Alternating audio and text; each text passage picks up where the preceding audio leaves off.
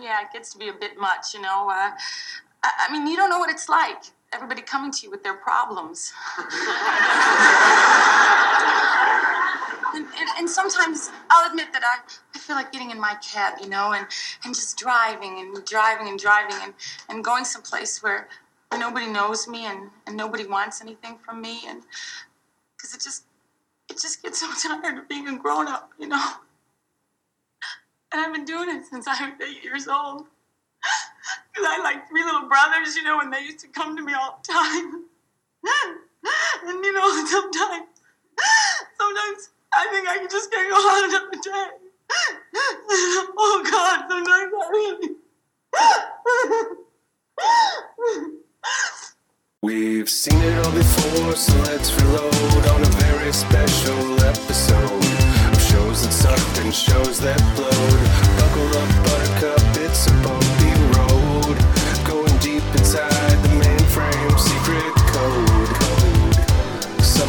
Shit stinks, some of it's gold. Hello, and welcome to a very special episode the podcast that just needs to be heard and recognized. This week, we'll be reviewing Season 2, Episode 4 of Taxi, entitled Nardo Loses Her Marbles, in which Elaine Nardo finally gets bogged down by the stress in her life and tries to fuck one of her friends. Which is, I think, probably a low point for a lot of us. We'll talk about it. Uh, I am your host this week, Ryan Alexander Tanner. Fresh out of the loony bin is. Carolyn Maine. And my favorite crazy woman in the whole world is our very special guest this week. Please. Uh, I can't be me. That must not. That must be somebody else. Uh, um. Are you introducing me, Amy Miller? Uh, no. Well, you're. We'll just. We'll just say you're uh, filling in for someone who is too crazy to be here this evening. Thank you Okay. so much for having Thanks me. for being here, Amy. Yay. So we're going to talk in great detail. This is episode's basically about therapy. Is pretty much what this is about. Um, and it's maybe I I don't know. We'll talk about it. Some of these are very officially special episodes, and sometimes it's a little bit of a stretch. We'll we'll we'll get to that. But um, before we get into the episode, we're going to talk about our relationship with the series Taxi, starting with Carol. Um, this is another one that I have not really ever watched much of. It it's nice to look at. I love the theme song and the vibes that come through Mhm. immediately. Uh, I must have like absorbed at least one episode over my life, at least by osmosis. But I don't know if I've ever watched one. Probably in the background when I was sick as a kid. Yeah. Hmm. That's only surprising to me because I know you and I are both big fans of Cheers. Yeah. And this show is kind of like the proto Cheers. It's kind of a little too old for me, and I was watching Mhm. TV when I was just able to touch the screen. But yeah, I missed this one. Yeah, but like this show creatively is um, sort of uh, Cheers is almost a sequel to this show in terms of who worked on it and who's involved and everything. Um, all right, so you, you didn't have a lot of context for this episode when we watched it. Nope. I know that Danny DeVito's there, and that Mhm. and then the other guy is there. Mm-hmm. Yep. That's good. uh, well, that's all you really need to know. Comedy legend Andy Kaufman. yes, from Heartbeeps. So, uh, Amy, how's about you and Taxi? Uh, seen them all. Yeah. Loved them all. All right. Seen them all several times. Mhm. Really good. Um, I mean, I guess I couldn't have seen any originally, but in syndication, and then a really good era of Nick at Night. Yep. Obviously. I mean, maybe you were conceived in the studio audience, Amy. Maybe I was. On the floor. I- yeah. Yeah, I'm sure that I saw some as a baby, but I watched them all later, like many, many times in syndication. Like in the night. I love it. So specifically on Nick at Night, or Yeah, and whatever else it was probably in syndication on, but yeah, definitely Nick at Night. And that era, I feel like was, yeah, it was really good because it was like Cheers, I think. Although Cheers was also like always on Fox, but um, Cheers and Taxi and what else was in that? you're, Rock you're talking about Nick at Night? Yeah. Well, Nick at Night, back when it was good, it went through different eras. And oh, I know th- what else is. I would. Oh yes. Well, it always goes through different eras, but that would have been like the late covering the- 70s. The, late seventies. so, like yeah. Mary So, Tyler Moore. Mary Tyler Moore. Yeah. Mhm. I watched a lot. And I- yeah, I- Taxi. I think Newhart was on a lot at that time, too. Nick at Night. Oh yeah. Cause I, Wings? No, Wings is later. Wings is way That's later, 80s, yeah. 90s, yeah. Because to me, Nick at Night kind of died when it got into the 80s. Well, that's just because it's not doesn't feel classic for you to watch something that you already watched. You know. Yeah, I mean, I, I kind of always wished that Nick at Night would have done like a full cycle. Like once they got to the 90s, they would have just went back to the 40s and 50s, but they never did.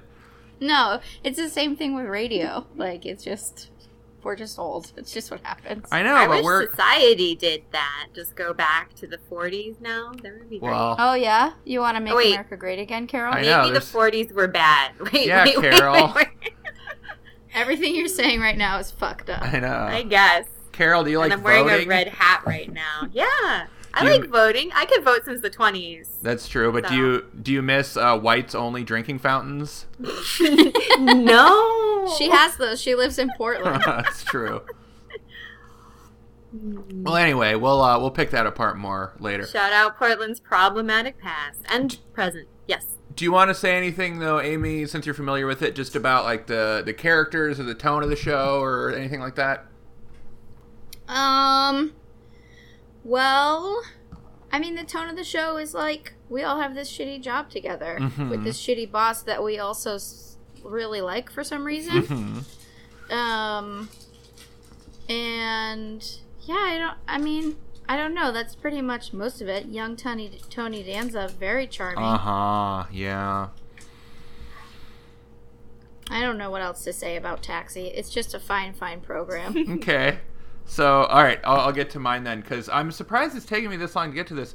So, I haven't watched Taxi much in a while, but when it was on Nick at Night, I was like obsessed with it. Like, is possibly the show I am have been most obsessed with in my life. Like, we usually, you know, we have the crack research team. We have these uh, these orphans that we uh, unofficially sponsor, who do all our uh, research on backstory for us. And Sponsoring is a generous word for keeping them in an underground cave. That is Yeah. true. Well, someone's got to pay for that cave, Carol. Yeah, yeah. How do they type so much with Some- their little tiny fingers? Someone, so, someone's got to keep that cave damp. Um, so uh, we don't let them handle any electronic equipment at all. Oh lord. Okay, good. They have to send like written scrolls through a pneumatic tube. Mm-hmm. But anyway, we didn't need them for this episode because I realized as I was watching this, like how much trivia I know about this show. You know, like when you're in high school, you get really into like, certain, you kind of pick something's gonna be your thing sometimes. You know.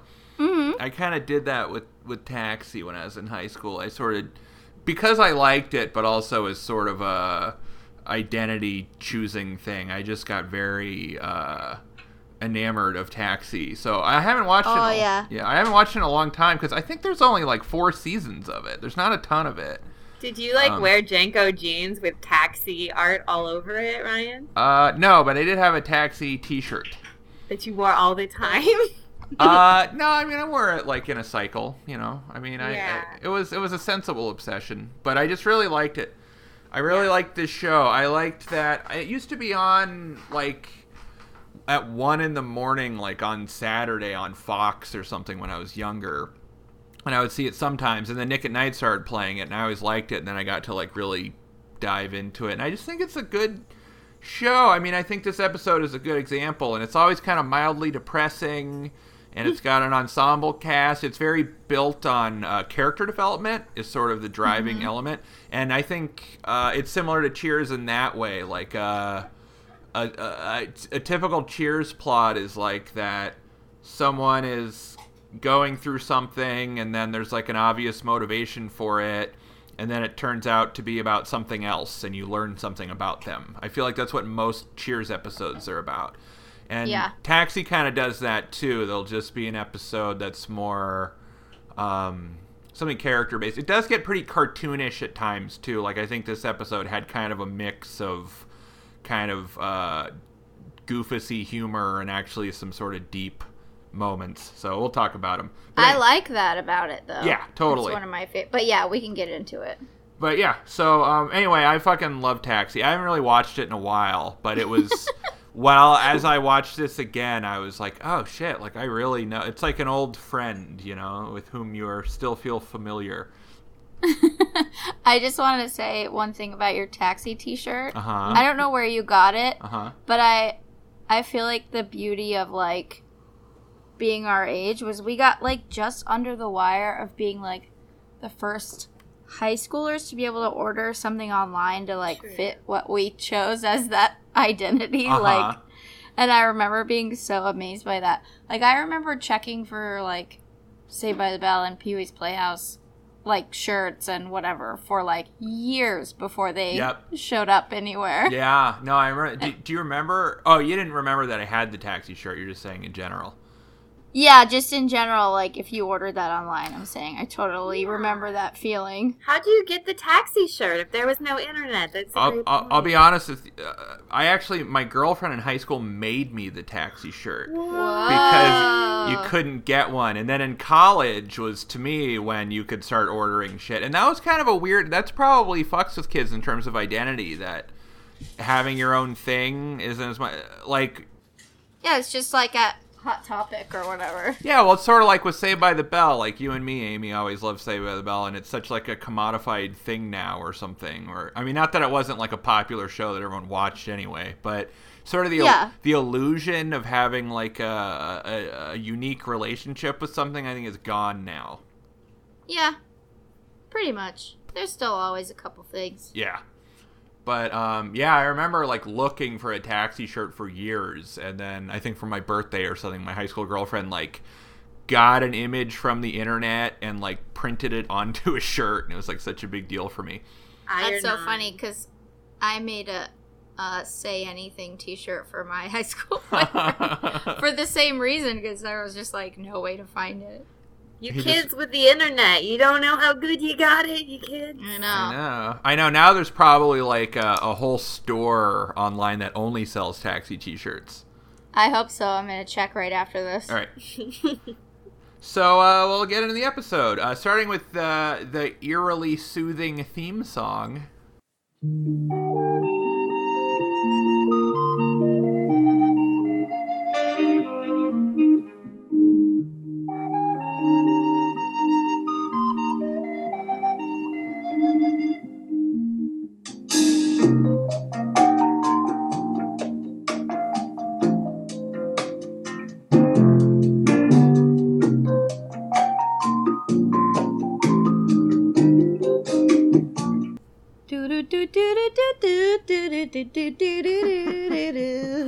got a I, But but I got I got a little bit of trivia for the opening. Uh, one is that the theme song of Taxi was actually written for the second episode. It was a theme for a character. Because one thing Taxi does a lot too is has single character episodes, like a person they'll be involved with will for in some way will be the focus for an episode, and then you don't usually see them again. mm-hmm. Um, so a character that was featured in the second episode that was going to be her theme, and then they just ended up liking it and using it for the whole sh- series. And also the car driving across the bridge. I'm pretty sure that's Tony Danza driving that cab. Oh wow, opening. you can really drive? That's Yeah. and then also uh, they actually He's have handsome to and he can drive. Wow. they have to loop it because the bridge isn't long enough for the whole theme. Oh right. Yeah. So- Wait, is it the Brooklyn Bridge? I think it's the Brooklyn Bridge. Yeah. I think so too. Such a chill theme. Like the 70s had better music, maybe. Uh, in terms of theme song, do shows don't even have theme songs anymore, right? Yeah. It's pretty rare, or if they do, it's like very, um, it's like very over the top, like Lady Dynamite or you know Kimmy Schmidt or something like that. Oh yeah, but they have uh. So some shows still have openings like sitcoms. Mm-hmm. Because I feel like in my mind they just kind of have credits playing at the open, but there's not like a. I don't know. I know Big Bang Theory does. That's like the last new show I've maybe seen that's a sitcom. Yeah, that's a Really big- good. BNL. That's my high school experience with a lot of Barenaked Ladies. oh, oh boy. You know, I'm a fucking dork. Oh wow. well, that's why we're all here. So we open with uh, Latka, played by played by Andy Kaufman. And- I call him original Borat. Oh, I never thought about that. Yeah. It's interesting to see Andy Kaufman on this show too, like uh, just for context, you know, and like to know he wasn't really into it, Mm-hmm. but he made some cash.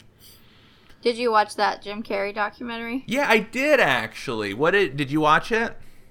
I just watched it. Yeah. What did where did you think of what's your hot take?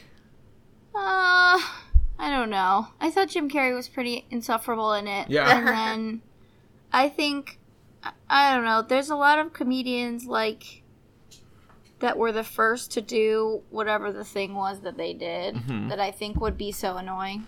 But then I remind myself that it would only be annoying because if someone did it now, it would be derivative. And Oh. so maybe at the time I would have thought it was genius. I don't know. But I think both Andy and Jim are pretty annoying. Ha. Hmm.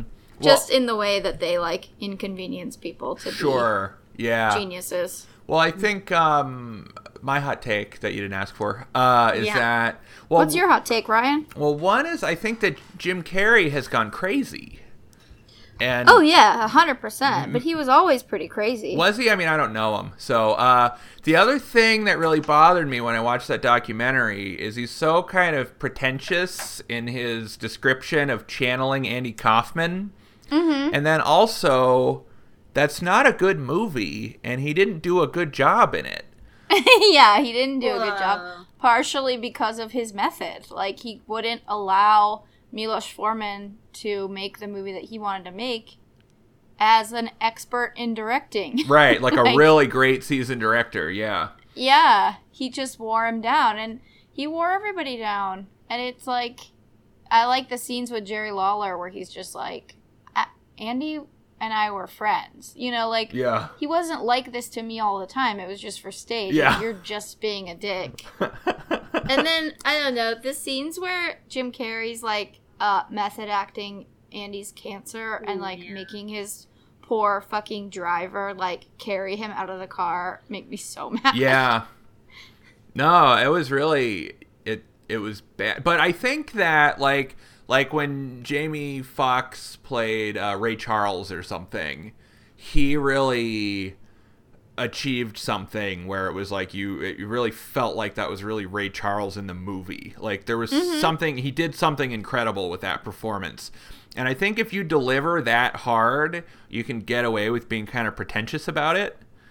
But Yeah. for Jim Carrey to have done such a mediocre job in this movie and then to be so grandiose in his description of how he got to it is uh, is kind of embarrassing. It's true. And, and I do think Jim Carrey is a genius, a comedic genius, and a great actor. But yeah, the whole thing is, yeah, it's embarrassing. Remember when he hit on Emma Watson on like a weird YouTube video? Mm-mm. It was Mm-mm. so dumb and creepy. It was like three years ago, and he's like 100 years old, and he's just like, "If I was younger, call me." Still, call. It's sad. And then, Well, yeah, he's a, he's an eccentric. yeah, But he also like killed his ex girlfriend by getting her drugs, and they just like lost the lawsuit or whatever. But he's had some Hollywood darkness for sure. Yeah. um, I think also specifically with like, I don't know, Andy Kaufman and Jim Carrey, and even to some extent like, um, Bill Hicks, comics like that. Like, it angers me because I know there's only like you've never seen like an alt comic who's a woman who's a, just a dick to everyone. And Right. people are like, she's a genius. Like it's not a freedom that we get. Hmm. You have to be like very agreeable, even if you're an eccentric. Mhm. And uh so it just angers me. Yeah. Yeah. That's some privilege shit for sure. yeah. I feel like Andy Kaufman though, like I don't really feel like his thing was so much being a dick to everyone as it was like this impenetrable layer of performance. Like I've gone down a couple of rabbit holes with him where he I mean he definitely did some shit to rile people up. I'm not going to argue with that, but um you know, like when you would go on Letterman or something, and it was always hard to tell, like, what is the level of the put on. Like, you know, there was a put on happening, but it was always hard to know how to engage with it. Like there was always something really interesting about that to me, like that he was a, a very unique type of performer. Yeah, and I and I yeah, I don't mean to say that Andy Kaufman was a dick because it sounds like he was actually pretty nice, but but by being like that method of a performer, you're always going to be inconven- inconveniencing someone, and I just like spend my life trying not, not to bother people. I guess. Yeah, I I it would be really fun just to be a huge eccentric asshole. Like women Yeah. should get to do that more. Yep. Amy, I've known you a long time, and uh, this is the first time I've heard that you're not trying to bother people. Shut up, Ryan. exactly. So anyway, um, Louis, played by Danny DeVito. This is also one of these shows when you're like, "Holy shit, this is the cast of this fucking show!" Like, Yeah. everyone on this show, and this is actually this might be the f- last episode before Christopher Lloyd is a regular cast member. Oh yeah, I forgot. Yeah, he shows up in this season as a regular. He shows up once before then, and then he comes back on, and it, it's it's really soon after this, if not immediately after this.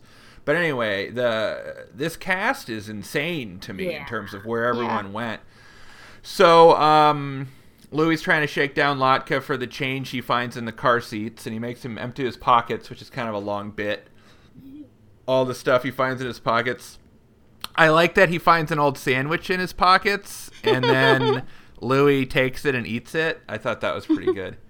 And a kitten. And a live kitten, yeah. Oh, that kitty was so small, almost as small as Danny DeVito. Aw. I couldn't believe how young he was in this. Like he never was that young, but he looks, you know, like 14 in Danny DeVito years.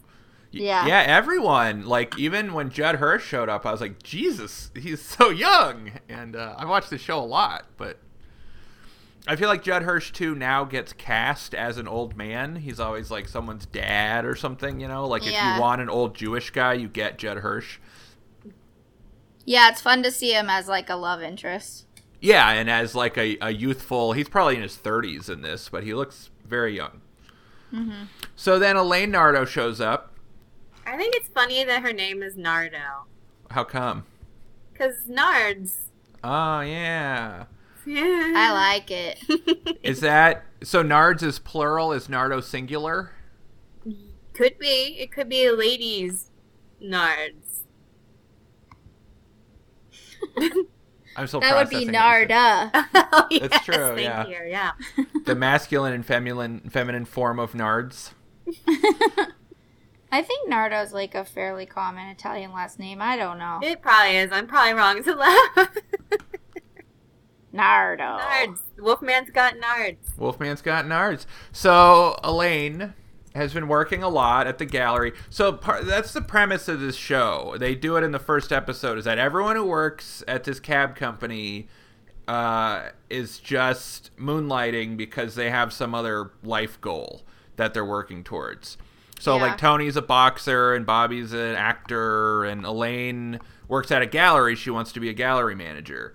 And uh, and then Alex Rieger, who's Judd Hirsch, that's his sort of unique thing is he's the only one that is just a cab driver. That's sort of the Yeah. line in the first episode, and he's like, "This is just what I do."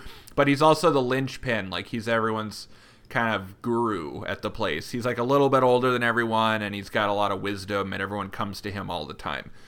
And that's like a very real thing. Ye- When I think back on like all the shitty jobs I've had, Yeah, that guy is always there. Yep. Well, and they it happened because the the creators wanted to make a show about a cab cab drivers, and they went to a, a, a garage and they met people and they met a guy like that. Like they hmm. based him on a real guy, and that me, I'm just a cab driver, was like a true thing that happened. Yeah, I mean, I think in real life there are the percentage of just cab drivers in a company like that would be much higher. Sure. Yeah. But yeah, Well, there's also always like 30 other cab drivers that don't have any lines, so yeah, we can assume that they uh you know they uh they're less ambitious in their lives yeah. But uh oh and this is a james l brooks show is one of the other last things i'll say about it is that and you can really feel it that it is like that's all the development and the a lot of the kind of methods behind the series i think is very james l brooksy So as is Cheers and early Simpsons and Mary Tyler Moore, all those shows that are kind of James L. Brooks stuff always has like a heart to it. I feel like. A hundred percent. Yeah. Yeah. He's the best. He's the best in the biz. He's up there for sure. So Elaine has uh, been working a bunch, and she's catching up with everybody because she hasn't seen them, and they all just still suck at everything they do. Um, and then she's gonna play poker with them all, and then uh, she just—it's funny. Like she keeps getting calls and having to do all this stuff, and it's like well, she should just have an iPhone, you know, like. but Oh, it'd be so much easier. well, it wouldn't though. But I feel like this, what we see with her, where she's like trying to play poker and she keeps having to get up and go. to the phone. I feel like everyone's like that all the time now. It's ju- it's uh. just that we're all just getting messages on our phone all the time. You don't have to answer them all. I guess. Or even look at it when you get it. You can you can turn on and off your phone, or just keep it out of your hand. Yeah, but it is also like if you, ha- I mean, it's true. If you had a job like that, it would be a lot easier with an iPhone to be away from it for a while. Yeah. Yeah. Because you could still like solve problems from afar. Yeah. Or turn your iPhone into Danny DeVito. That would be convenient. I know. I wish my uh, every time instead of the beeping, it would be like Nardo. Hey! You can do that. Oh yeah, I guess that's true. Now I don't want it. Now that I can have it, I don't want it. I, I just want a phone case that's like four feet even tall. It's just like Danny DeVito nude. Well, I'm sure there's a website where you can order that. yeah, thanks, Etsy. so uh, it's made of hemp, but um, I'm gonna smoke this shit out of it. I just feel like um, this method of constant multitasking that we're seeing here is like such a a bad way of living has become so like normalized and ingrained into our everyday lives. That's true. It's getting there. Uh, speaking of things that are not normalized anymore, so then Elaine gets to me- goes to get her messages from Louis, and he just straight up sexually harasses her for laughs. Nardo, messages have been coming in in droves for you. I got 11 of them. Oh. Count 'em, 11. I'm sorry, Louie. Well, here's eleven dollars. Money, Nardo? Let's not sully our relationship. You make me feel so tawdry.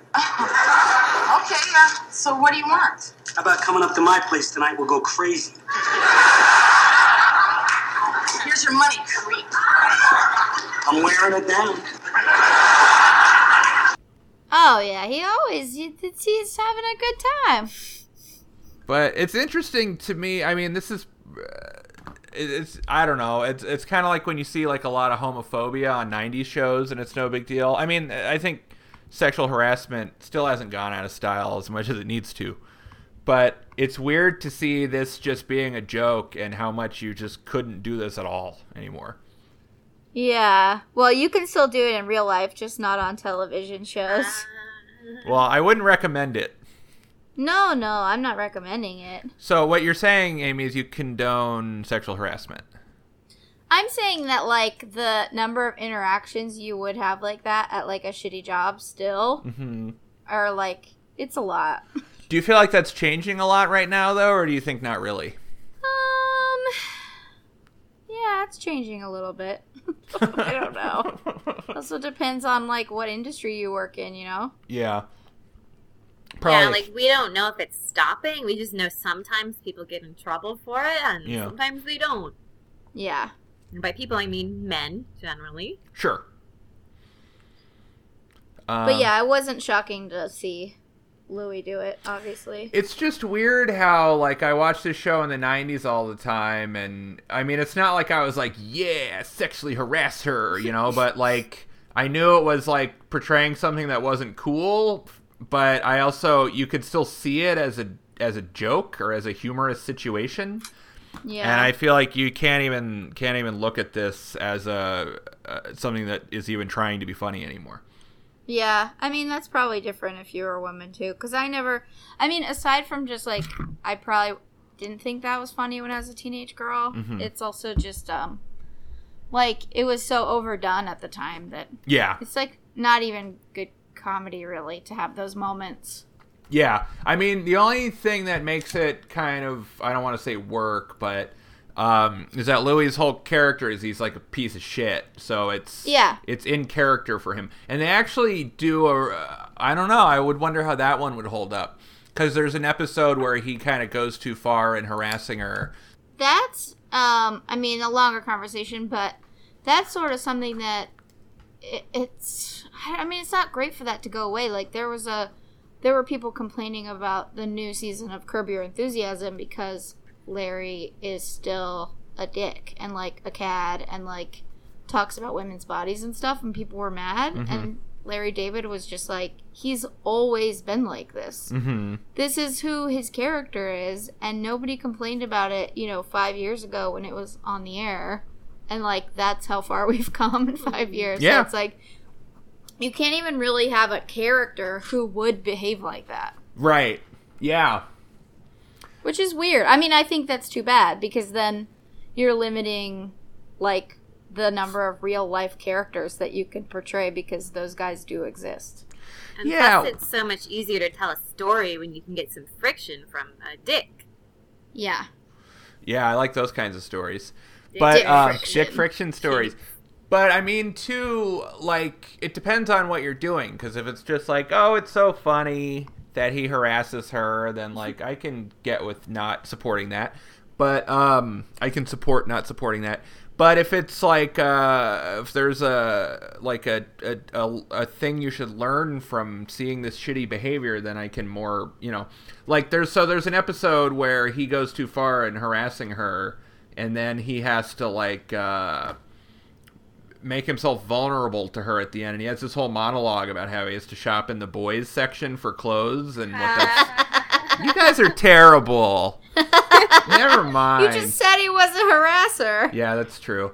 But um, I mean, and it's yeah, weird. it's a- it's weird because it humanizes him. But then I was thinking about that, like in our current climate, like, do we want to have sympathy for the harasser, or should is this, you know, it's interesting to me. Well, it's always more effective of a story, or there's more of a lesson if, like, the other character pushes back. So I don't remember that episode specifically, but just thinking about, like, Sam Malone and, like, um, you know, Diane and also Rebecca, like, they didn't really put up with that shit, but he was definitely doing stuff that a boss could not do. Oh and, like, yeah, yeah. talking to them and and other women in really inappropriate ways. And so I think part of the problem is that Marilu Henner doesn't like usually react.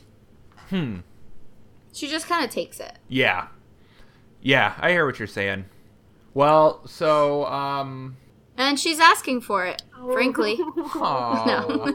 let's move on. So then uh, Bobby and Tony talk about their personal lives and it's And Tony hilarious. Danza's so cute. Beautiful. Did I ever tell you guys how much I I just have like a dad fantasy about Tony Danza? Like You too, I huh? just I wish he was my dad. I don't know why even, but I just feel he like he seems really great and don't know if you know this, but his brother lives in my building. What? What? Yeah. what's his And, name? Jimmy Danza? Uh I don't know his first name actually. how do you even his know it's his name- brother? Well, a few reasons. Okay. Yeah. First, when I was first coming to look at the apartment and I was in the front office, this guy came in in like a like a like a tracksuit and was very Italian and very gregarious. And as soon as he left, the manager was like Tony Danza's brother, and I was like, "Sign me up." Was he like, "Oh, Amy, what am I gonna do with all this gabagool?" Oh, but then also. He constantly sits at the pool and talks about his brother. Tony. Oh my God, that's all I want to do. I heard him. pool. I heard him telling a lady one day that Tony Danza was the first person to bring a karaoke machine to California. Uh-huh. He was like, "My brother Tony, you know, he he travels, he goes to Japan, he finds this machine where you sing and you look at the words. He brings it to California. It's a hit." Thank you, Tony Danza. That's amazing. Hey, Amy, I'm coming to visit you in June, and do you think that he'll be by the pool? I really hope so. He's often out there. He's either usually by the pool or in the gym. Dude, I am And he- going to meet and- him. He definitely talks about it loudly on purpose. Oh my god, I can't. I'll be like the one person that's like, "Tell me more, tell me more." yeah. Ryan's gonna Tony's be wearing probably- a taxi speedo and I just will. like putting it in Tony Danza's brother's face. I'll be in my taxi banana hammock. Like, tell me what Aw. what what other You have to find- inventions did Tony Danza bring to the people? You have to find a girlfriend to make you the Tony Speedo. well, You can do it yourself, Ryan. that's I'm gonna have to. But um, uh, So they're playing cards. So they're playing cards, and then uh, so then Alex, played by Judd Hirsch, is like, uh, "Hey, Elaine Nardo, I can't help but notice your manic behavior," and she's not really Yeah. she's not really trying to hear it. Um, and then she's just she takes off. She's got all this shit to do, but she's gonna have this art opening, and everyone's invited. In one of the rare cases that there's another set on this show. And she's had like eight cups of coffee. Yeah, she has. That's true. And they don't want her to have any more coffee. It's true. That's kind of a lot of coffee. So I can get with that. So then all the guys come to the opening. They do this a couple times where they all kind of come to her art thing and they're like fish out of water. Like they're these schlubby cab drivers. It's really cute though. And I also like going back a little bit to Alex. Like there's a really great line where someone's like, "Oh, what did you do?" and he's like, "I saw a bad play in a short fight." Oh, like, yeah. You get the feeling that he constantly supports them in all of their endeavors and always shows up. Yeah. So this is like another time that they're just like supporting each other. Yeah, totally. It's beautiful. Also, he's got nothing else going on. No, Um, nothing. so they they come early and they they come to eat all the snacks, which I related to. Tony Mm-hmm. Danza has tinfoil in his pocket, which is the best way to steal hors d'oeuvres. he knows what he's doing. I was going to say, I really appreciate just the general look of the set. First of all, uh, Reba's jumpsuit is beautiful. oh yeah. and just like the so the art gallery has like a big glass triangle and then a big glass marble looking thing which might be an allusion to the title of this episode nardo's marbles Oh yeah. Or whatever Ah. Right, right. and overall i still looked at that art and i'm like this is pretty good art for me i've seen it all, you know in portland Yeah. yeah. thursday and shit and i'm like no this is good this is totally cromulent gallery art and Yeah. something about the filter on the lens of these days just like makes the champagne glasses shine really good. Mhm. Very aesthetic scene for me. But that artist was a real lunatic. Oh yeah. Yeah. So well, so Bobby's trying to fuck one of the artists, and then the other artist is like, "I gotta take my paintings off the wall; they're not finished," which uh, I guess is among the worst things that could happen if you curated a gallery opening. And that guy's been in a million It things. was That him actor? right before he went bald, right? You could just see his hairline starting to go, and you'd recognize him so much more in five years. Yeah. Oh, really? Who was it? I'll look. Um, Oh, I thought you knew, and we didn't need a cracked research team. Well, I know a lot of taxi trivia, but I, I don't know who all the uh, tertiary characters in this I'm gonna episode look are. it The up right tube now. to the orphan. You got it, Amy? You got it too? yeah, his name is Robert Picardo. All right. Um, so he's been in uh, so much stuff. He's been in a lot of Star Trek. Oh, he's fucking Babylon. he's poor the yeah, he's Doctor. Lu- wait, Oh, Doctor? that guy. Yeah. Okay. Yeah, I didn't recognize him with his hair either. Yeah. but I think he's also like in some Seinfeld episodes and just a you know just a bunch of shit. Yeah, he's just one of those guys that's been in. uh He was the voice of Harvey Dent on the Justice League cartoon. Yeah, his IMDb is like incredibly. He's was in. Hail Caesar, but he was um on one of the Star Trek series, right? Wasn't he like Um, a yeah, some yeah, he doctor was on Voyager? Um, Voyager. there we go. Voyage. Very well. So then, uh and Jeff Conaway's dead, huh? Was he the Yes? one that was in Grease and got hooked on pills? Uh, That's yeah. Tim Conway. No. Sad. The same No, guy? it's Jeff Conaway. Yeah, and he was on Celebrity Rehab a couple times, but yeah, he died. He was already a mess by Celebrity Rehab. Like Oh, they that usually guy, Ryan. Relevant to your interests, he's also the coach in the Wonder Years. Oh, that's who it is, and he's the one that uh, plays Santa at the mall. Yeah. yeah. Can we just take a minute for that? Netflix took the Wonder Years off, and that it's hard. It's just been hard, Even though I bought you the DVDs, and like I 10 still years have ago. those DVDs. These bootleg DVDs off eBay. so Um, bootleg. Yeah, but computers don't even have DVD drives anymore. Because I, I like to put them on when I'm going to sleep. That's true. You have to like watch it in a PlayStation or whatever. I know it's really that's been hard, man. That's all I want to say. But I do still have those DVDs, Amy. Just like trying to put a CD in a phone. Yeah, I know. Yeah. I just try to. I just put the CD on the Netflix screen. and, like, just read it. Um. So, So- they're at the gallery. As often happens in shows like, uh, people just have incredible outbursts all the time on old sitcoms. I gotta say, Yeah. not very restrained in their presence. So I like it. the champagne is the champagne is flat. Some hoity-toity piece of shit is like Miss Nardo. The champagne is flat, huh? And she's just like "fuck you" and lo- totally loses her shit. She like And- blows bubbles with her mouth into his cup. That was pretty good. Oh yeah, she's like, "You want bubbles? Here's some bubbles." It's like one of the one of my most memorable TV moments for sure. And then she did it with her asshole, which I really remembered. I know she just farts right into it. But it is one of those moments where you're like, I mean, I don't know. I shouldn't compare women, but she is sort of like the original Elaine. Like I do think mm-hmm. Julia Louis Dreyfus borrowed from a lot of people, but she's it's a really it's like a thing that Elaine Benes would do. Hmm. Well, I again, I think just people doing really uh, abrasive things that you should never do is just a sitcom staple in general. You know. Yeah, Just that's like- true. Yeah, just blow into his thing with your mouth, like, and then start shouting at him and make someone carry you out. It's very theatrical. Right? Yeah.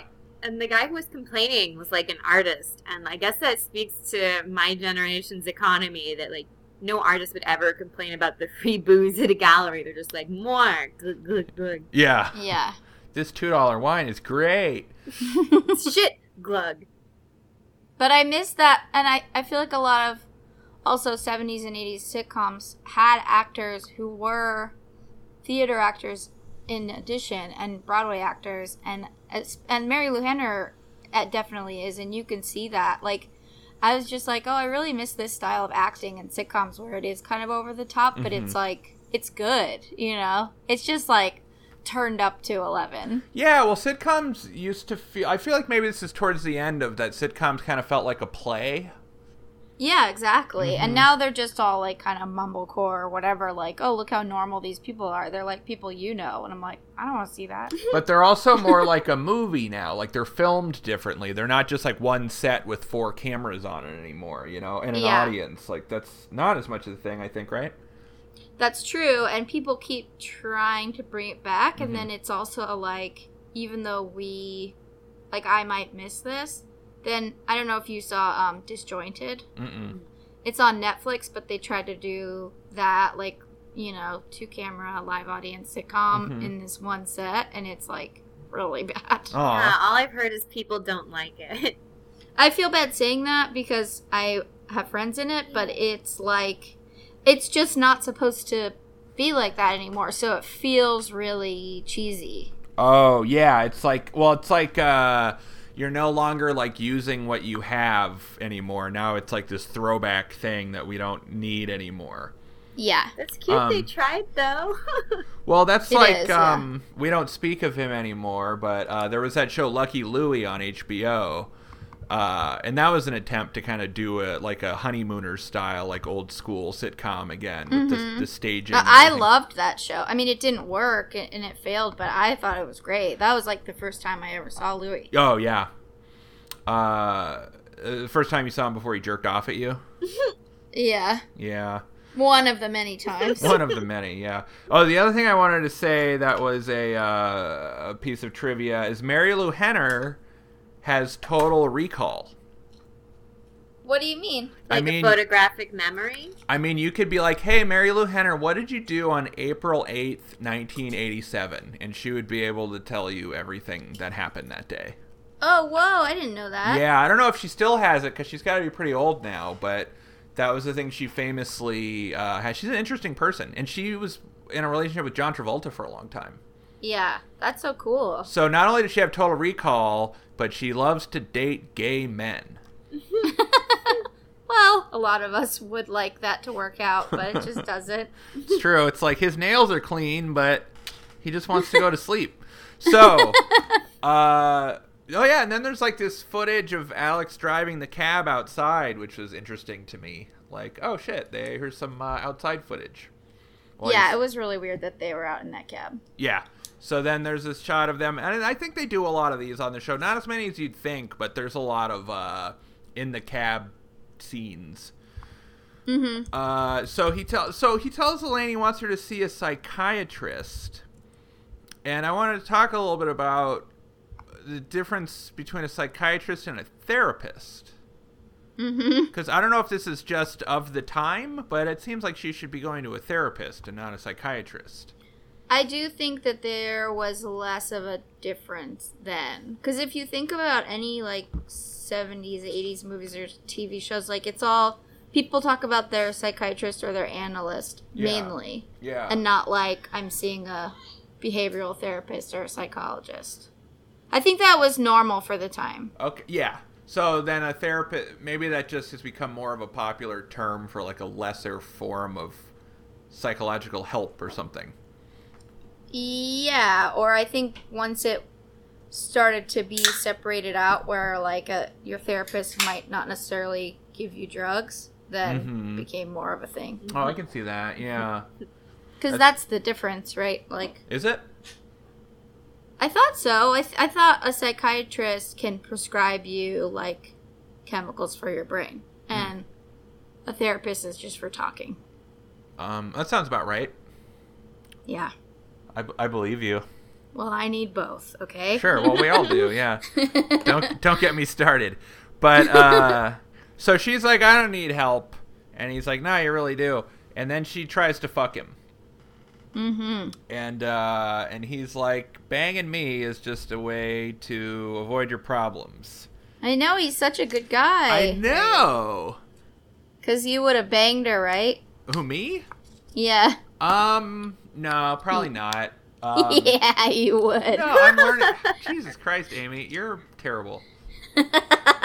No, I'm learning a lot about myself these days and how I I won't uh, take advantage of someone's unwellness. well, yeah, but it's also sure, sure, sure. But Um, yeah. sometimes it's hard to tell. But um, Alex is a very um, emotionally mature man. Yeah, totally. It's very true. I feel like definitely the rules are changing a lot right now too, like in general, like in terms of what men like I don't think I'll ever have sex with anyone when I'm drunk ever again, probably. But it's so fun. Yeah, you can't do that. you though. can't do it anymore. It just seems like that's I just- can do it. Well, you can, but um You could have prior consent, you know. I mean, I would I would long have term, but not I like would an have- initial hookup anymore. You know? That's what I'm saying. I would have sex with someone I've had sex with before if we're drunk. Um, Mm-hmm. if like in the right situation. But yeah, I wouldn't just like go on a date with a stranger and we both get drunk and have sex with them. Like I think that shit's done. Yeah. And uh, That's probably a good idea. yeah, probably. And then in the same vein, if someone is under duress, In the same dick vein. in the same dick vein, um, the untouched dick vein, uh, I feel like yeah, if someone's in a bad space and they're trying to avoid their issues with sex, Yeah. I would not engage with that. That's just because they're gonna get to- more crazy later if you do. Well, that's not why, Carol. Listen, this why. That's half of it. Come on, it's a reasonable reason. I'm trying to. It's hard though, man. Sometimes with coworkers, if you work a lot and those are the only people that you see, I and know. then it's like, let's just do it. I've always avoided sex with coworkers. I gotta say. I have not. No. Will you tell us about every coworker you've ever had sex with? no. In order? Adam's sitting in the room right now, Yeah, is that that's your your gentleman? But he's one. He was my coworker. Yeah. It's just like you know where I mean, where else do you meet people too? And she's like the only lady cab driver at Yeah. this company. Like, at least she's not trying to fuck Tony Danza or something. Well, what does that mean? Because who doesn't want to fuck Tony Danza? Mm-hmm. Yeah, but he's like this sweet, dumb little boy. Yeah. I mean, Judd Hirsch is definitely the best of that crew to be trying to fuck. Do you agree with that, Carol? If you're gonna fuck one of these guys, I would it be just Judd Hirsch? kinda don't have the hots for Judd Hirsch. I would fuck baby boy punch drunk Tony Danza. And What about Jeff Conaway? No, No I've way. seen Celebrity Rehab. Like, Well, that's later. He's so no, but he his character he's so vain and Yeah. annoying. Yeah. What about uh, Randall Carver as John, who mysteriously disappears from the series? is he the hair guy who they tried to make the lead, but then he just kind of faded out, like the blonde hair and the denim? Uh, they didn't try to make him the lead. I think. I think he. I don't know if he has blonde hair.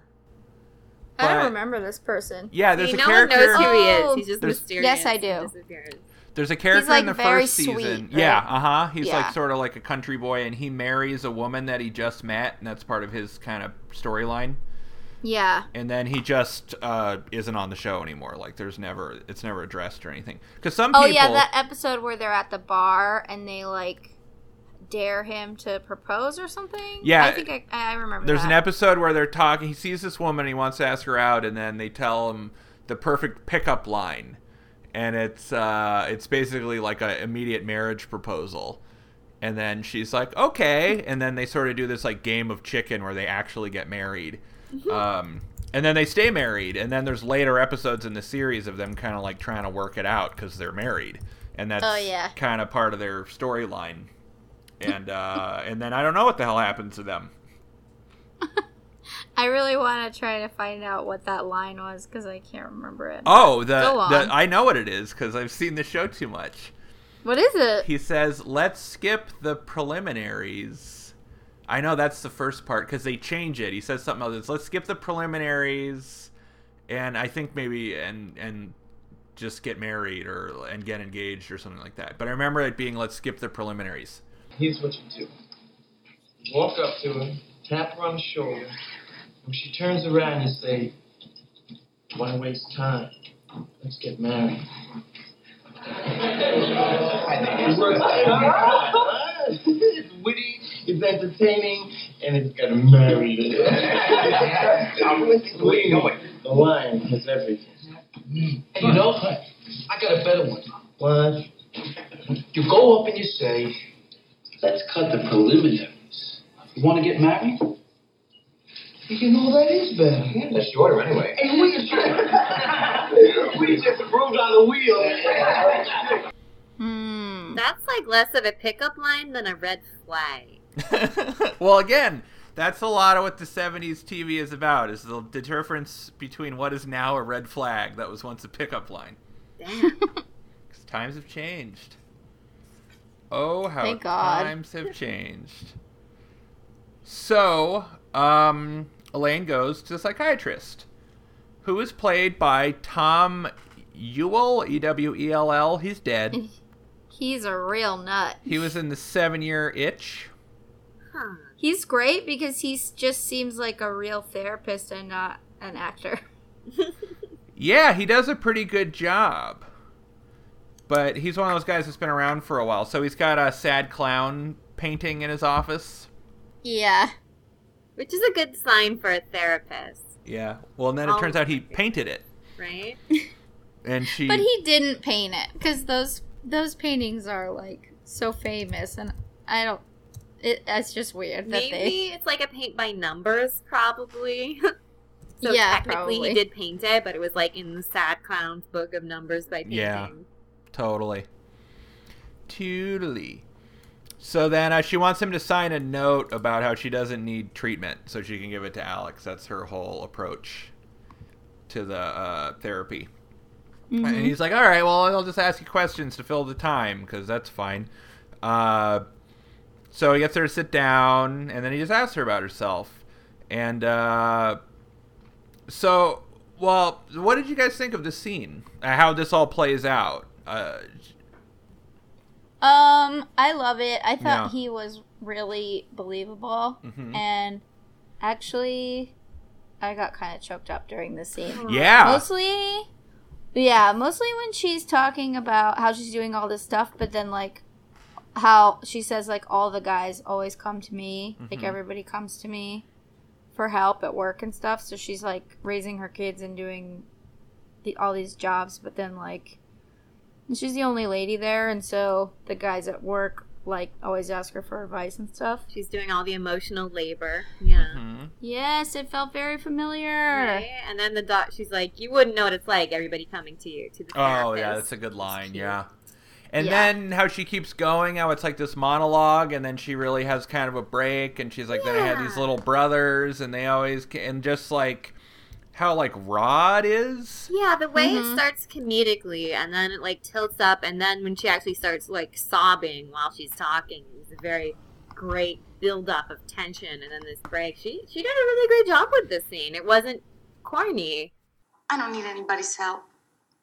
I'm the kind of person that other people come to for help. So I must be pretty solid, right? I mean, the kids come to me and, and the guys. Yeah, it gets to be a bit much, you know. Uh, I, I mean, you don't know what it's like.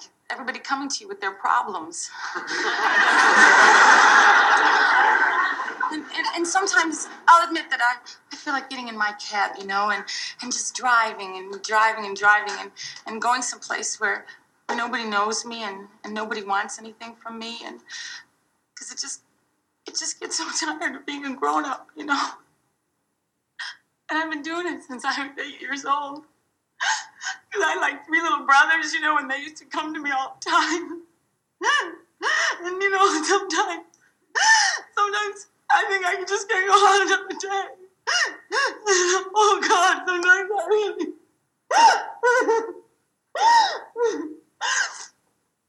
Oh God. You must think I'm in bad shape. No, not really. Good, then sign the note. And that that's like the benefit of these this format and having real actors is that it's like it seems really silly when they're over the top comedically, but then they can really deliver on drama when it shows up. Yeah. And and now it's always like, you know, if you watch I don't know, like a show like Master of None or something where it's like comedy people and then they try to do something serious and you're like, ugh, you cannot act, you know? Hmm. It's just like, yeah, she's so good in it. Yeah, she really delivers. And again, that's kind of a James L. Brooksy thing, I think, too. Like how the characters can be kind of cartoonish, and then they can also be really human and relatable. Mm-hmm. Um, because I felt too like the stuff she talks about. I mean, uh, was pretty like universal. Like I related to a lot of uh, just being feeling piled on and feeling like uh, you have all these kind of root causes that you're just carrying with you all the time that just continue to contribute to your difficulty and process and just wanting to let it out just being heard therapy is just about being heard really Mm-hmm. Yeah. Because no one else in her life is going to listen to her. right Yeah. yeah so i thought it was just kind of an amazing scene So good. And I feel like it kind of sneak attacks you too. Like it's almost like, oh, where's Yeah. this going? And then she has this whole break, and you're just like, oh, wow, like it really hits you. Yeah, it's I know, I was joke, totally joke, pretending tears. not to cry. right? And then and it ends with good levity too. And then she's like, am I crazy? And he's like, no. And she's like, well, then sign the note. And it's like such Yeah. a good, uh, It's so funny. yeah. And then I like to, because one thing that sitcoms do that really bothers me, uh, like if this were an episode of Full House, uh, that would be it. You know, she would say that stuff to the therapist for three minutes, and then she would be fine after that. And that it's actually that she just continues to go and work shit out. Like it's not about go to therapy once; it's about like go to therapy and take care of yourself. You know. Yeah. But she is still interested in Alex's Well, so she goes to the next scene is at the garage, and she's wearing the sexy dress that he told her he noticed her in before. Um, Which is such a move, and it's totally a move Yeah. that I've done. But it's like so shitty because she's not planning on like pursuing Right. anything with him. So it's just like, oh, I know that I can get this specific attention, and he already mentioned it, so I'm gonna like use it. All that Well. just to give him blue balls. Pretty mean. I know it's Mhm. pretty terrible. But her therapist recommended she give five men blue balls for her homework. Mhm. So oh, that's good. she's just figuring out her life goals.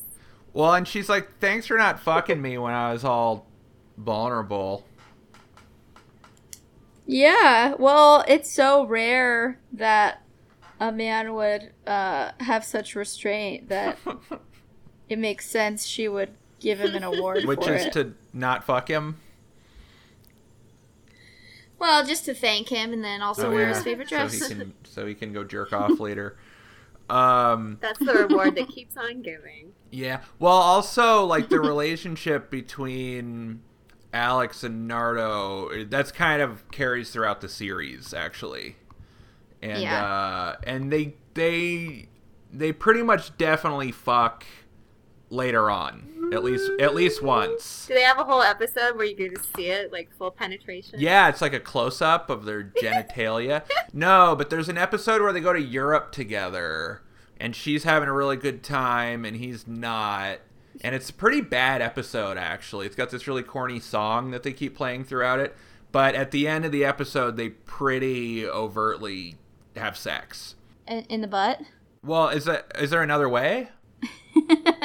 Um, well, I think also what we're learning from Elaine on this episode is that they're kind of the same because they're the two people. They're basically mom and dad, right? Like they're the two people that all these guys always go to Mhm. for everything. And so sometimes in that situation, you're like, well, it just makes sense for us to hook up or for us to be together because we're like the two grown ups Mhm. here. Even if it doesn't really make sense. But I think that that's why we learn that, like, you know, people rely on her so much because then you're like, oh, they're just mom Hmm. and dad. I can see that, but I guess what I'm saying is like leaving it open, like that they don't fuck at the end. It's just not, hey, thanks for not fucking me. Well, let's go fuck. It's sort of um, part of like a much larger narrative throughout the series. Mm-hmm. Where she gives him more blue balls for, years time. to come. Well, but also they're friends and they're close in these ways, so maybe it wouldn't be uh, appropriate for them to have sex, but they also are attracted to each other. It's just like a complicated relationship, you know. And I think, like Yeah. any sitcom, if they started, if they entered into a relationship together, it would kind of ruin the show a little bit. yeah, you ha- once you break the tension, then it's you, you have to build it somewhere else. So it's easier to just Yeah. keep it. And it's more interesting as sort of like a wavering, ambiguous relationship, you know, than uh, calling it as something. I'm sorry, what were you gonna say? Oh, I was just gonna say like when Zach and Lisa fuck, it's like pretty. Well, they never even you know? mention it again. I know. That was hard. They they could have just left that out Well, they- forever. they it sorta would have been did. fine. well, it's, But they fucked Zach so has to fuck everyone on the show. It's the only thing that works. He Yeah, fucked I know. every single cast member. And Um, Speech. yeah, I know. Uh, um, but yeah, and I, I don't know. I just I related to all of these things, like just having the kind of emotional bad thing, and like trying to fuck your platonic friend as a sign of emotional Mm-hmm. duress, and uh, Oh yeah, we've and all uh, just there. all of it. Like it just Thank God it never happened to us. well, um, yeah, to any of us. With any of each other. No offense, true. both of you. all three of us on this show have never had sex with each other. It's Let's beautiful. have a platonic, not doing it three way podcast. We're Oh, doing it right now. It? Thank God. Yeah. Um, but I think it's also it's good that they keep that tension because that's more Yeah. true to life. Like you don't always get to just fuck the person that you want. Yeah, fuck. but they pretty much definitely fuck later on. But also, uh, she ends up with Wallace Shawn at the end of the series. inconceivable. He must have a great personality. yeah, that's sort of the point. Like they kind of make a point of it that like, why is she with this guy? But he's Wallace Shawn, man. yeah, he's Yeah. the best. So then there, and then there's like a weird throwaway final gag. I'm not even sure why. Oh, with Yeah. Latka. Yeah, it is weird. And uh, he said he's been going to the podiatrist because he's been having bad dreams. and and then Yeah. it's like, oh, you met psychiatrist, but you went to the podiatrist. But then he's like, oh, that's why he told me to wear looser shoes. But also, it cured his bad dreams. I mean, I laughed a lot. I didn't laugh a lot. It's just like, oh, I, I mean, I laughed a normal amount. I laughed a Um, normal amount. But it is in a weird spot. I think sometimes there's just like like great sitcom writers, like there were so many good jokes they Mhm. could have used that then they're like, let's just shoehorn this last one in. At the Get it? end Podiatrist, shoehorn. Oh, See wow. what you did? Oh man. Yeah, I, I have to say, I've seen a podiatrist, and wearing looser shoes is mostly what they tell you. Free tip, and it's a really great note. Just like make sure Yeah. you have enough wiggle room in your shoes and you're not messing up your feet. There's one to grow on, America. Oh, thanks, Carol. Thanks, Uh, Carol. Thanks, Carol. You're Um, welcome. I like being thanked. I like getting an award for not fucking my vulnerable friends and for knowing one medical thing. Carol, I bet you've fucked a, a vulnerable friend before.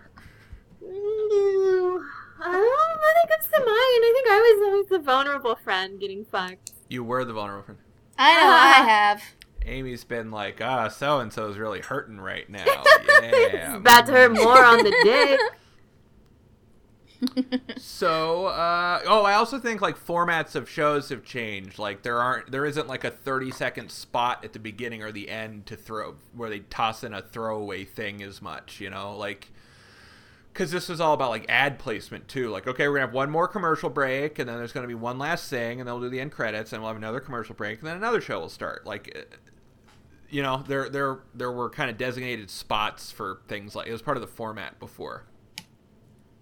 Yeah, it al- it always kind of broke my heart a little bit to see like one little, one more Mm-hmm. little thing. Like I was just like, I already know it's over. Like let's just fucking be Don't done with it. patronize me. No, I like the stinger. I Yeah. like getting your money out of that Kaufman.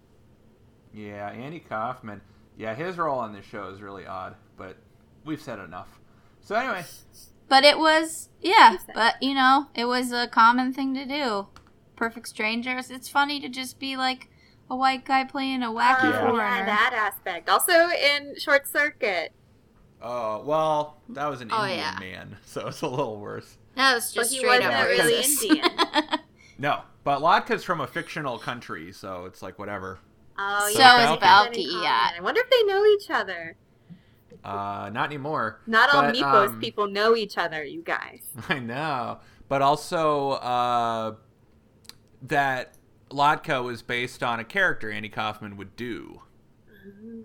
So Yeah. it wasn't just like uh, you know they they built this character around a, a routine he'd been doing for a while. Which is really cool, and I think something that almost never has happened and probably never will happen again. Like, that happens for sure if you, like, are a cast member on SNL or something. You know, you're like, these are things I've already been, characters I've already been doing at UCB for years. But usually, if, if you come onto a sitcom, like, all the characters are kind of fleshed out and you're just being, like, molded into those. You can't be like, oh, I've been doing this in my stand up Oh really? you know, unless the show's like centered around you. But I think that's super rare that he was Hmm. able to do that. Well, that. and I think the show kind of gets hurt by it too, because like later they do a thing where he has multiple personalities, so he gets to like have different characters, and it's very cartoonish. Like, like Stefan or yeah, it's like the OG. What was his name on the? I don't remember. He plays like this suave guy that he starts being, and then they do this. It's there's some fucking weird episodes of Taxi. Like there's the one. Oh, I think his name's Tony No, because that's that's a different thing. I know what you're talking about, but yeah. just kidding. But no, he develops like this other personality. Um, Yeah, I remember that. I don't yeah, remember they his bring it name, back though. a few times. There's also an episode where Latka is making cookies that everyone's really into, and then everyone's like acting all weird, and then it turns out they're full of cocaine. Oh, what? Yeah. I was expecting weed cookies. That's No, what we I'm could do that episode I know. sometime. Delicious. And then at the end, he has a hallucinogenic conversation with famous Amos, who comes down from the sky. Whoa. yeah, and then he floats away at the end. because we all know how you hallucinate on Yeah. cocaine. Um, that character's name was Vic Ferrari. Vic Ferrari. Yep. Oh. I'm mad at myself that I didn't know that, but it's been a, it's been a It's little okay, while. Ryan. Go beat yourself with a palm frond about it. I will. I'm no good. So, Carol, what's your? You could say what was most special, or just what your general reaction was to this, whatever you want. Yeah, let's see. Uh, I thought, of course, uh, that scene where the lady broke down crying at therapy was really good. If you don't watch the whole episode, listener, uh, just find that.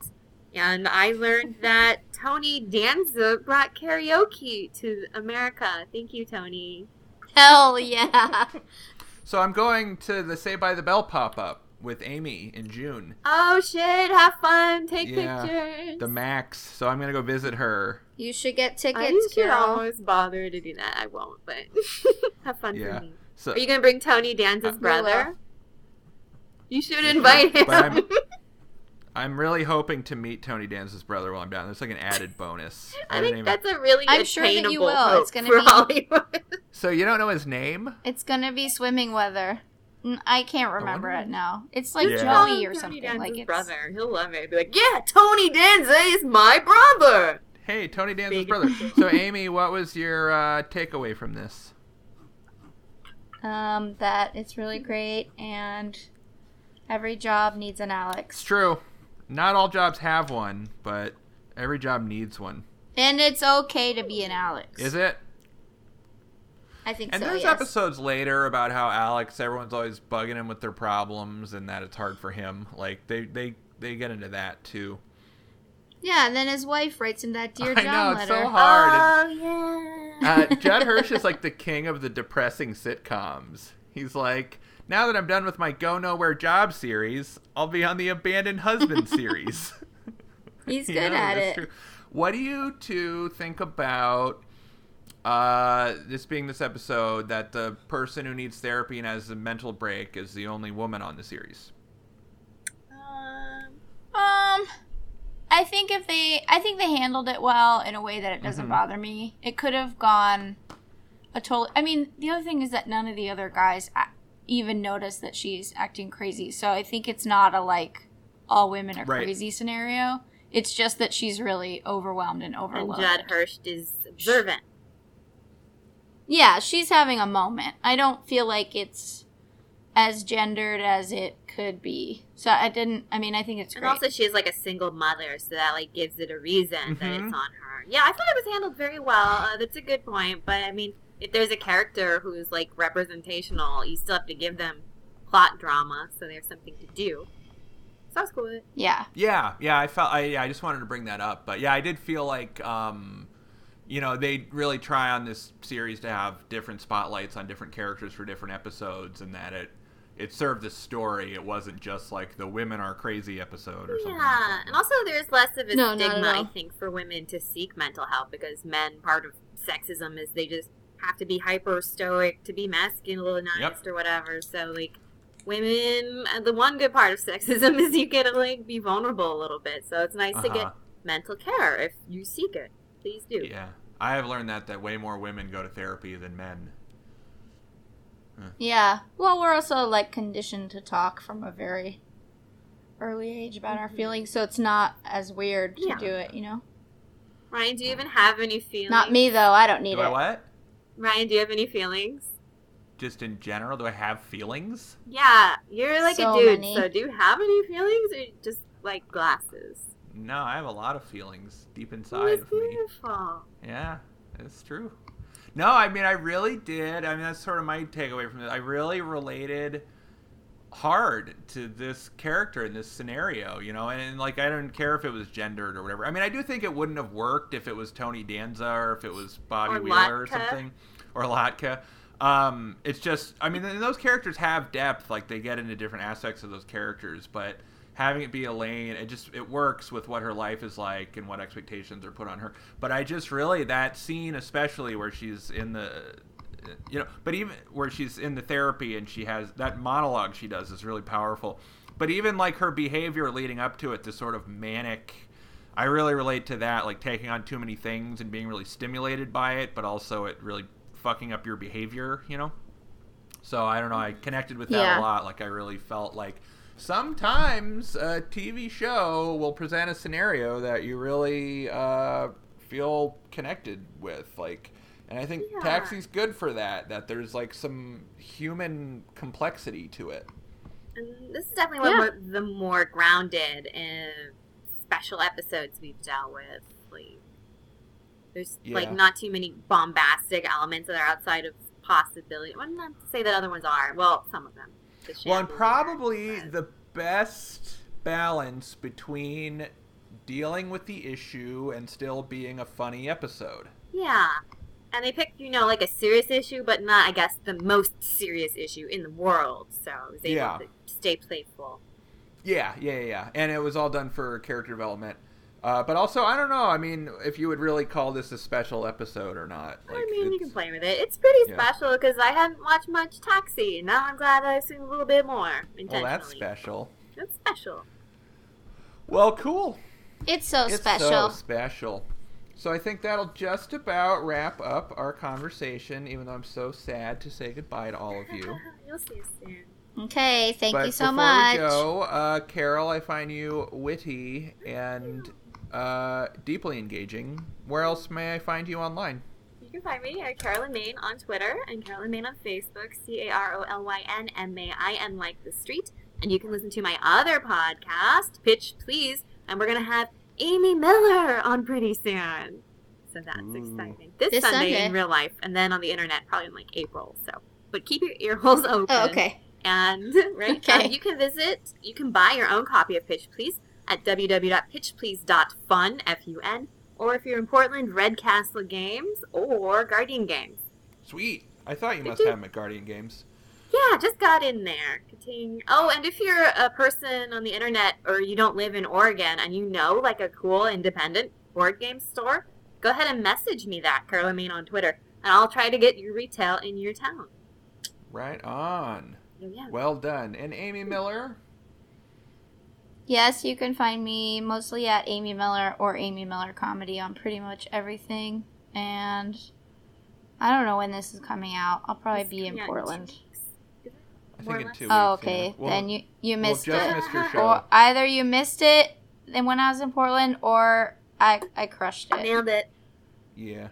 and you were there and you were so smart. I for bought my ticket. I was supposed to get. There was supposed to be some incentive for how early I bought my ticket, but I still don't know what it is.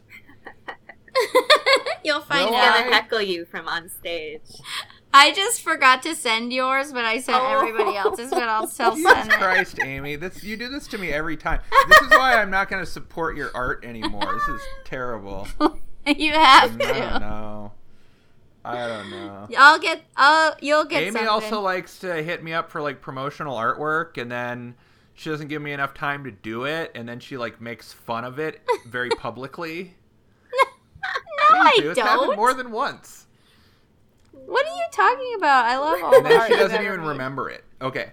So, oh, Okay, As bye. your host this week, Ryan Alexander Tanner. My uh, internet handle is oh yes very nice, o h y e s very nice. That's my uh, Instagram and Twitter and all that shit. You know, I've noticed. Speaking of mental health, that the less I engage with social media, the better I feel inside. Oh shit. Oh yeah, 100%. I'm really uh, feeling that a lot these days. So uh, anyway, check out my social media presence. Uh, as for the show, we are a very special episode podcast. Uh, you can download every or stream every single episode of our show on a very special episode podcast.com. You can like us on Facebook, facebook.com slash AVSE pod, where you can engage with us. We love to get your feedback on there. It's really wonderful. Our Twitter is at AVSE pod, and you can email us at avsepodcast at gmail.com. We'll probably read your mail on the air, even though we get like so much fan mail, we might still read it. You can download our show on iTunes, Podbean, Google Play, and Stitcher. You're also invited to leave us a five star review on any of those. Uh, we only accept five star reviews, so if you have less stars in your heart for us, just Put 'em up keep it your to ass. yourself. Yeah. Yeah.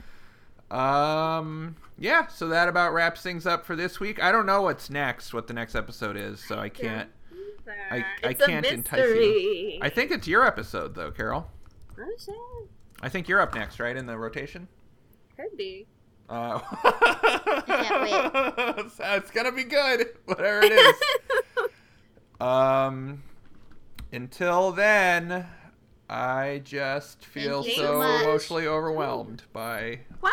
everything in my life. Cry, cry, cry. Yeah, that was this AVSE on your home PC with some VIPs of SBTB. Was it Austin G, Dr. DB, RAT, or the C? What the heck was with that TV? This podcast is kind of funny. Excuse us all, cause we gotta go pee. That was a very special episode. We dissected that shit from head to toe. Did the time fly by or was it slow? Got so many life lessons. Oh, how we've grown seen so much TV that we're gonna explode next time on a very special episode.